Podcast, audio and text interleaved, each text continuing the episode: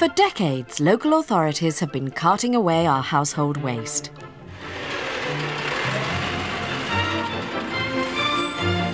The process doesn't seem to have changed that much, although we need bigger bins nowadays to hold all the extra rubbish we produce.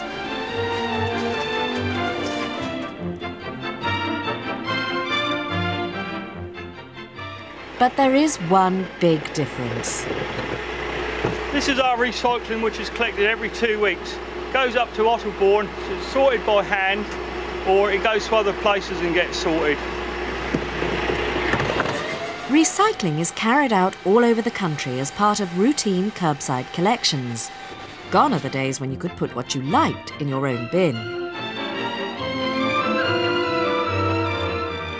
If somebody puts food in a bin and we happen to see it, we put an orange card on there telling them that we can't take their rubbish because it's contaminated and they resort it and we'll take it the next time. Dustmen with attitude are a sign of the times. Local authorities in Hampshire put high recycling targets at the heart of their waste disposal strategy. But recycling is only one option for dealing with household waste.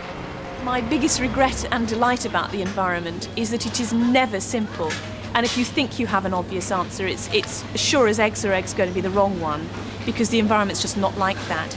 If you, if you can see a move that will improve one aspect, there is nearly always um, a reaction somewhere else. So you're going to be balancing um, decisions and balancing um, issues as to what you should be doing.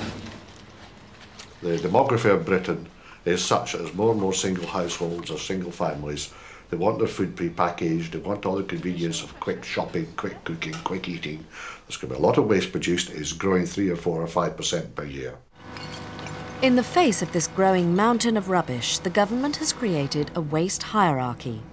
The hierarchy gives a list of sustainable options for managing waste.